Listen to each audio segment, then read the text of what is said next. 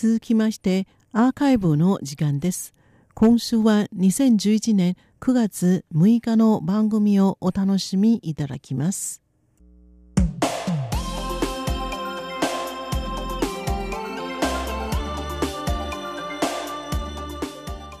リスナーの皆様、台湾ソフトパワーの時間です。この時間では台湾が発信するさまざまなソフトパワー、魅力について女性の話題を中心にご紹介します。担当はピンちゃんです。8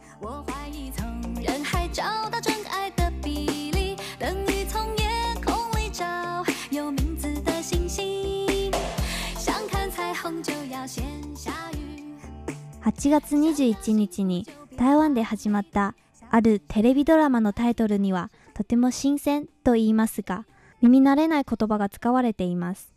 英語ではただオフィスガールズというシンプルな名前になっていますが、中国語のタイトルが面白いんです。小資女孩向前衝、7つの漢字で、後ろの3つは向かう、前、衝突するの衝と書きます。これはいわば突撃するといった意味です。勇敢に前に向かっていくことです。そして前の4文字が今日のテーマ、小資女孩、小さい、資本金の資、女。最後は核家族の核という字の辺を子供の子に変えた字です。後ろの2文字は女の子の意味で、女という字一つでも構いません。そうすると小さい、資本金の資、女で小資女になりますね。このドラマが放送される数日前からテレビではコマーシャルが流されていましたが、この小資女孩もしくは小資女がどういう意味なのか、台湾の人でもはっきりとは分かりませんでした。新しい言葉なんですね。でもみんながよくわからない新しい言葉をドラマのタイトルにして大丈夫なんでしょうか。当然テレビ局でもそこは考えていて、逆に宣伝の手法に使ったようです。台湾の大手人材バンク1111人力銀行にこの小資女に関する実態調査をさせてニュースにしたんです。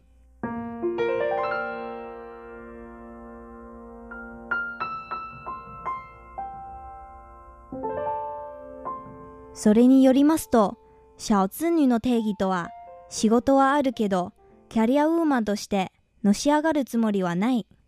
ボーイフレンドはいるけれども人生は愛情だけじゃない、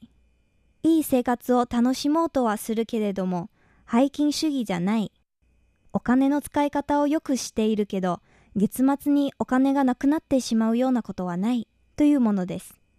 つまりは仕事と愛情、物質と精神面のどちらもバランスよく備える中華文化、儒教の思想の中庸の精神を極限まで発揮したものだというんですね。でもちょっと抽象的ですよね。実態調査はもっと具体的です。7月19日から8月1日までにインターネットを通じて仕事を持っていて独身の女性944人から回答を得ました。まず、小資女の特徴を14項目を設定しました。それは、職場で目立とうとはしないけど、最下位、つまりビリは嫌だ。現在、25歳から35歳の間である。毎月、台湾元5000元から1万元、つまり日本円で1万3000円から2万6000円を貯金する。ボーイフレンドとは安定して交際するけど、盲目的にはならない。借金はしないけど、貯金するために生活のレベルは犠牲にしない。できる範囲では値段よりブランド志向である。厄介なことはできるだけ避けるが、自分のところに来てしまったら諦めて一生懸命やる。毎月少なくとも1度か2度は映画を見る。買い物はデパートや専門のお店を主に利用する。給料は台湾元3万元から4万元、つまり日本円で8万円から10万円程度。仕事以外でもたまにはタクシーに乗る。毎月おしゃれと言われる書店に一度は行く。デートは週に2回か3回、合計25時間から30時間ぐらい。1年から2年に一度はブランド品のカバンを買う。いかがでしょうか？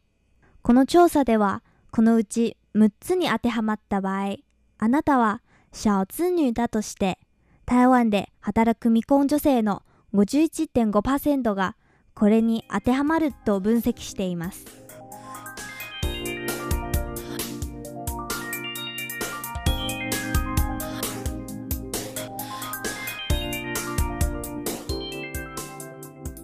こういった特徴から浮かび上がってくる小資女の姿とは、3年から5年働いていて、固定した収入と少しの貯金があり、今の生活をできるだけエンジョイしながら、流行にも憧れている。能力の範囲内で精神的な充実も図りながら、仕事ではのし上がっていこうとはせず、とはいえ愛情に特に重きを置くわけではないという独身の OL さんです。特に当てはまる人が多かった特質は、職場で目立とうとはしないけど、ビリは嫌だ。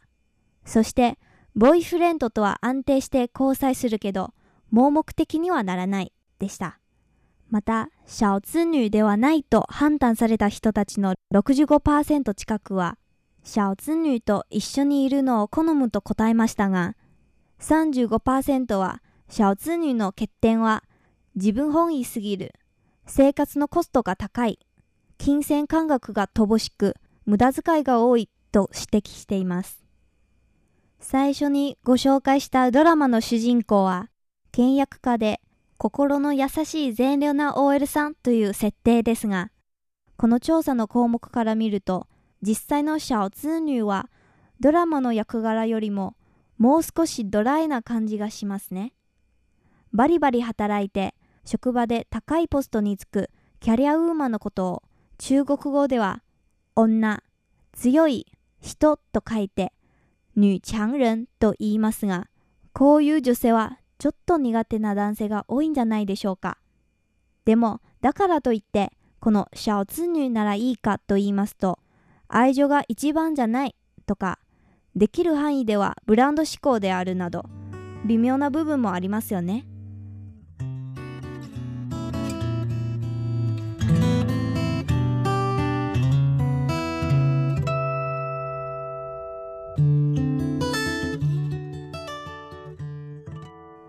台湾では共働きの家庭が多く、女性の社会進出が進んでいます。高い地位を求める女性も多いと思われてきました。一方で、もちろん伝統的な女性、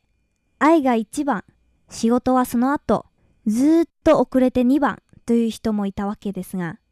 今ではその中間ともいえる小資女が実は多いことが明らかになったようです。小資女は経済的に独立して生活できるためか、男性に対する経済面での要求では、小資女の 32% の人が借金がなければそれでいいと答えています。でも、貯金の少ない男性の皆さん、まだほっとしてはいけませんよ。この調査によりますと、小資女全体の平均では、男性への要求は財産500×3万元、日本円でおよそ1003万円と出ています。これってかなり厳しい要求だと思いませんか？